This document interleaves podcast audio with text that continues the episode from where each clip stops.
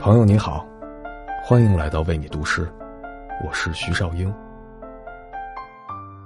人与人之间的缘分往往妙不可言，关系的亲疏远近也可能因为一句话就发生改变。在茫茫人海中，我们都是独一无二的存在，再亲密也无需丢失自我，彼此理解和尊重。才能创建稳固而长久的情感。今晚，和你分享一首诗人一行的作品。最遥远的，最亲近的，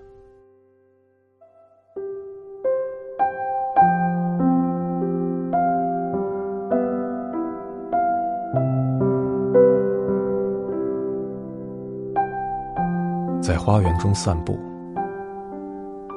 半小时前从屋里出来，刚和你吵过架。雨下了起来，落在树叶、草丛和脸上。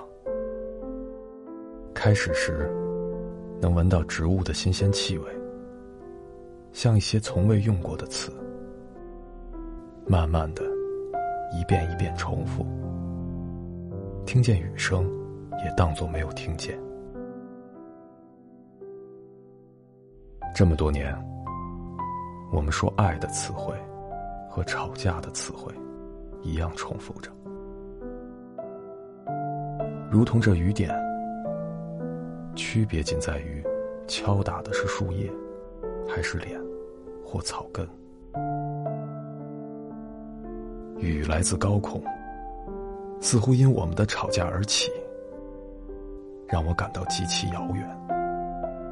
下一刻已在脸上和脚边，又让人觉得亲近。这变动的感觉，既包含重复带来的厌倦，又好像在重复中获得了可靠的亲密。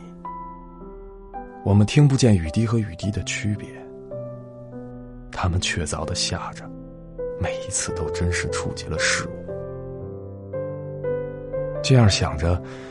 就觉得自己该回去了，而雨也善解人意的在此时止住，像所有的词汇已经耗尽。在这个雨刚刚停息的夜晚，亲爱的，我想我们可以看见星星。